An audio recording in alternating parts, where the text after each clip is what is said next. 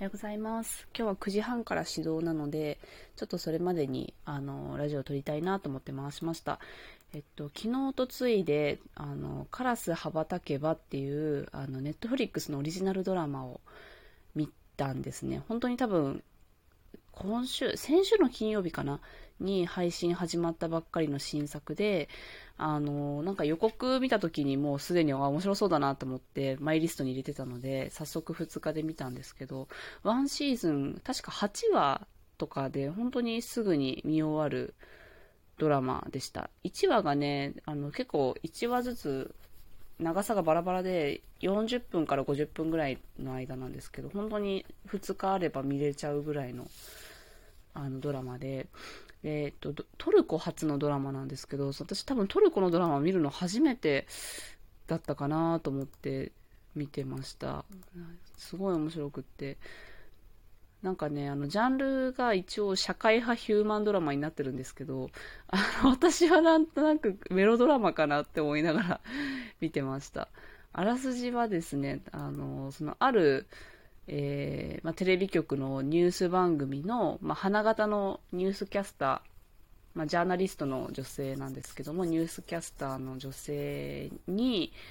えー、憧れて、えー、インターンシップとして、その、報道チームにあの入っていく女の子っていうのが主人公なんですけど、そのベテランのニュースキャスターの方は、一応、あの、世代としては、なんか X 世代っていう風に言われてたので、まあ、結構、あの、年齢は行ってる方の方、ちょっと失礼な言い方ですけど、若くない、あの、本当にこう、ベテランのニュースキャスターの方で、で主人公の子が Z 世代の子なので、まあ、おそらく、本当に、あの、大学出るか出ないかぐらいの世代の子っていう想定で作られてました。で、あの、まあ、本当に雑に言うと、この主人公の女の子がですね、あの、アスルって名前なんですけど、この子がね、まあ、まあ、サイコパスなんですよ。あの、はっきり作中でサイコパスっていう風な表現は、あの、あんまりされないんですけど、なんか、なんとなくね、あの、最終話まで見てると、あ、多分この子サイコパスなんだろうなっていう感じの、サイコパスかソシオパスかわかんないですけど、まあちょっとなんかこう、共感性とかには、あの、かなり低い、あの、他人を蹴落とすことには何も躊躇がない感じの主人公なので、あんまりね、こう、主人公に対して、あのー、共感するのは求めてないのかなっていう感じの作品なんですけども、で、あの、ニュースキャスターの方がラーレっていう方なんですけど、あのー、この方はもう子供が2人いて、で、旦那さんがいて、で、実はその元彼が、あの、今、あの、そのビジネスパートナーとして、あの、そのニュース番組の編集、プロデューサーかな、として、あの、いるっていう役で、ね、もうこのドラマね、もう、出てくる人が全員美男美女なんですよ。なんかトルコって美男美女大国なんですっけ？私なんかあんまりトルコのなんかイメージがなくっても、それこそなんかヘタリアとかのイメージしか 持ってないんですけど、全然知識がなくって。うん、なんかでも本当にね、あの、もう、なんて言えばいいんだろう、エマ・ワトソン、主人公の女の子がね、なんか結構私、なんかエマ・ワトソンに似てるなって思ったんですよ。角度によっては全然あれなんですけど、なんかそういう感じのもう本当にザ・美形、ザ・美形な人ばっかりが出てくるドラマでで、その男性もね、もう本当にイケメンなんですよ。そうそう。で、なんか、あの、もうその、インターンシップで入るのも、まあ、不正で入るんですよ、そもそも。この子は、あの、ちゃんと応募もしてなくって、もう不正に不正を重ねて、で、しかもそのインターンの中で、あの、一人しか選ばれないので、その選ばれるためにも、その他の人をこう、なんとか蹴落とすというか、あの、いろいろ策略を練って、こう、追い込むっていうのがまず最初の1、2話であって。もうちょっとこいつやべえなっていう、あの、空気をすごい醸し出すんですけど。で、なんでこの入り込んだかっていうと、あの、私なんか最初その、すごいこのニュースキャスターのラーレに憧れてるっていう描写があったので、ラーレに憧れて入ったのかなって思って見てたんですけど、そのだんだんもう、その、だんだんっていうかもうしょっぱなからそのラーレを蹴落とす方向で、あの、この子が動いていくので、うんと思って、で、よくよく考えたら、その、あの、ラーレが、その、アスルの大学に講義に来るんですよ。その、ジャーナリズムとは何たるかみたいな。あの、どういう報道を私たちはしてるのかみたいな、なんかそういう講義をしに、講演かな？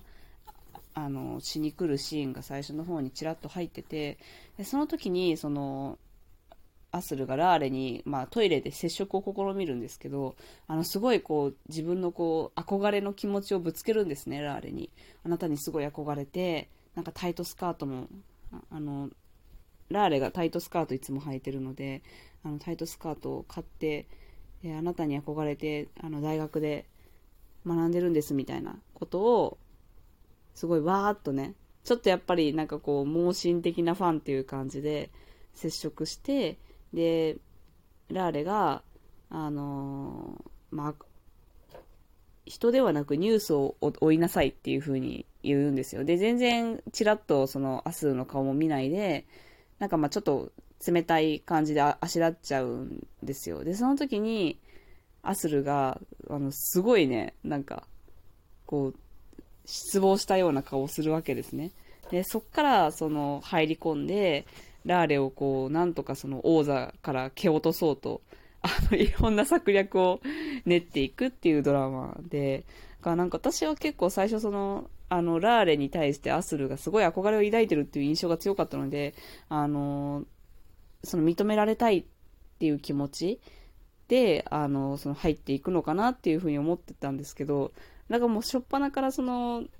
ラーレのその周囲の人間関係、旦那さんとか、そのラーレの元彼のプロデューサーとか、まあ、ラーレのその、ラーレの取り巻きの、その、他の一緒に働いてる人たちとか、テレビ局の、に対して、こう、いろんな、あることないこと吹き込んだりとかして、あ引きずり落とそうとするので、ええー、みたいな